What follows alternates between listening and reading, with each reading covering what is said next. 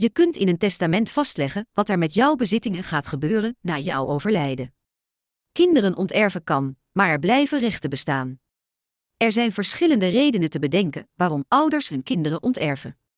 Theoretisch is het onterven mogelijk, maar de onterfde zoon of dochter kan na overlijden van de ouders toch aanspraak maken op de legitieme portie. 9 op de 10 onterfde kinderen blijkt dit ook te doen. Wat zijn de regels en hoe kun je het erfdeel van één van de kinderen verkleinen? Wat houdt de legitieme portie in?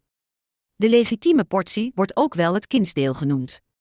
Dit is een deel van de nalatenschap van de ouders waar de kinderen van de overledene in ieder geval recht op hebben. Dit deel van de erfenis is juridisch af te dwingen. De legitieme portie bedraagt de helft van het erfdeel, zoals het vast is gelegd in het wettelijk erfrecht. Bijvoorbeeld een alleenstaande man overlijdt. Hij heeft vier kinderen en zijn vermogen bedraagt 100.000 euro. Volgens het wettelijk erfrecht hebben de kinderen ieder recht op 25.000 euro. Een onterfd kind kan dus in ieder geval 25.000 2 is gelijk aan 12.500 euro aan kindsdeel eisen. Voorwaarden en beperkingen van het kindsdeel. Onterfde kinderen hebben vijf jaar de tijd om het kindsdeel op te eisen. Daarna vervalt het recht. Onterfde kinderen kunnen alleen de legitieme portie opeisen.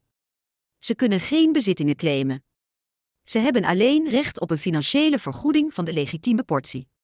Ze kunnen dus geen spullen uit de inboedel opeisen. Een onterfd kind wordt geen erfgenaam genoemd, maar een legataris. Hij of zij heeft ook geen inspraak bij het verdelen van de erfenis. Een onterving hoeft niet bekend te zijn bij de onterfde kinderen.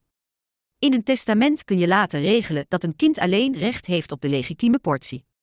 Dit hoeft vooraf niet aangekondigd te worden. Kinderen hebben geen recht op inzaken in het testament van de ouders zolang de ouders nog leven. Kinderen kunnen ook afstand doen van de erfenis. Afstand doen van de erfenis is ook een mogelijkheid. Dat kan verstandig zijn als er hoofdzakelijk schulden uit een nalatenschap worden verwacht. Maar er kan ook een emotionele reden achter zitten. De band met de ouder is bijvoorbeeld niet goed. Na overlijden kunnen kinderen de nalatenschap verwerpen. Dat gebeurt via de rechtbank. De verwerper legt in de rechtbank een schriftelijke verklaring af. Het kan ook via de notaris. Verwachten de erfgenamen meer schulden dan bezittingen uit een nalatenschap? Ze kunnen de erfenis ook beneficiair aanvaarden.